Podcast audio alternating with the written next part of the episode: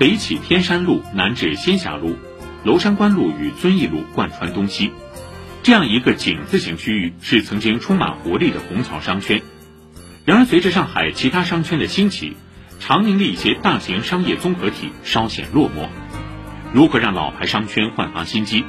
文汇报报道，日前举行的虹桥商圈升级专家研讨会上，有专家提出，虹桥商圈应该形成由中心向周边扩散的圆盘状区域。现阶段，上海没有商圈以公园为核心。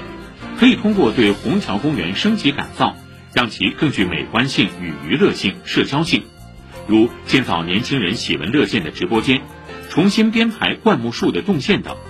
也有专家认为，应当从地上地下进行规划，把分散的商业区域勾连起来，形成走过路过都能逛的时尚氛围。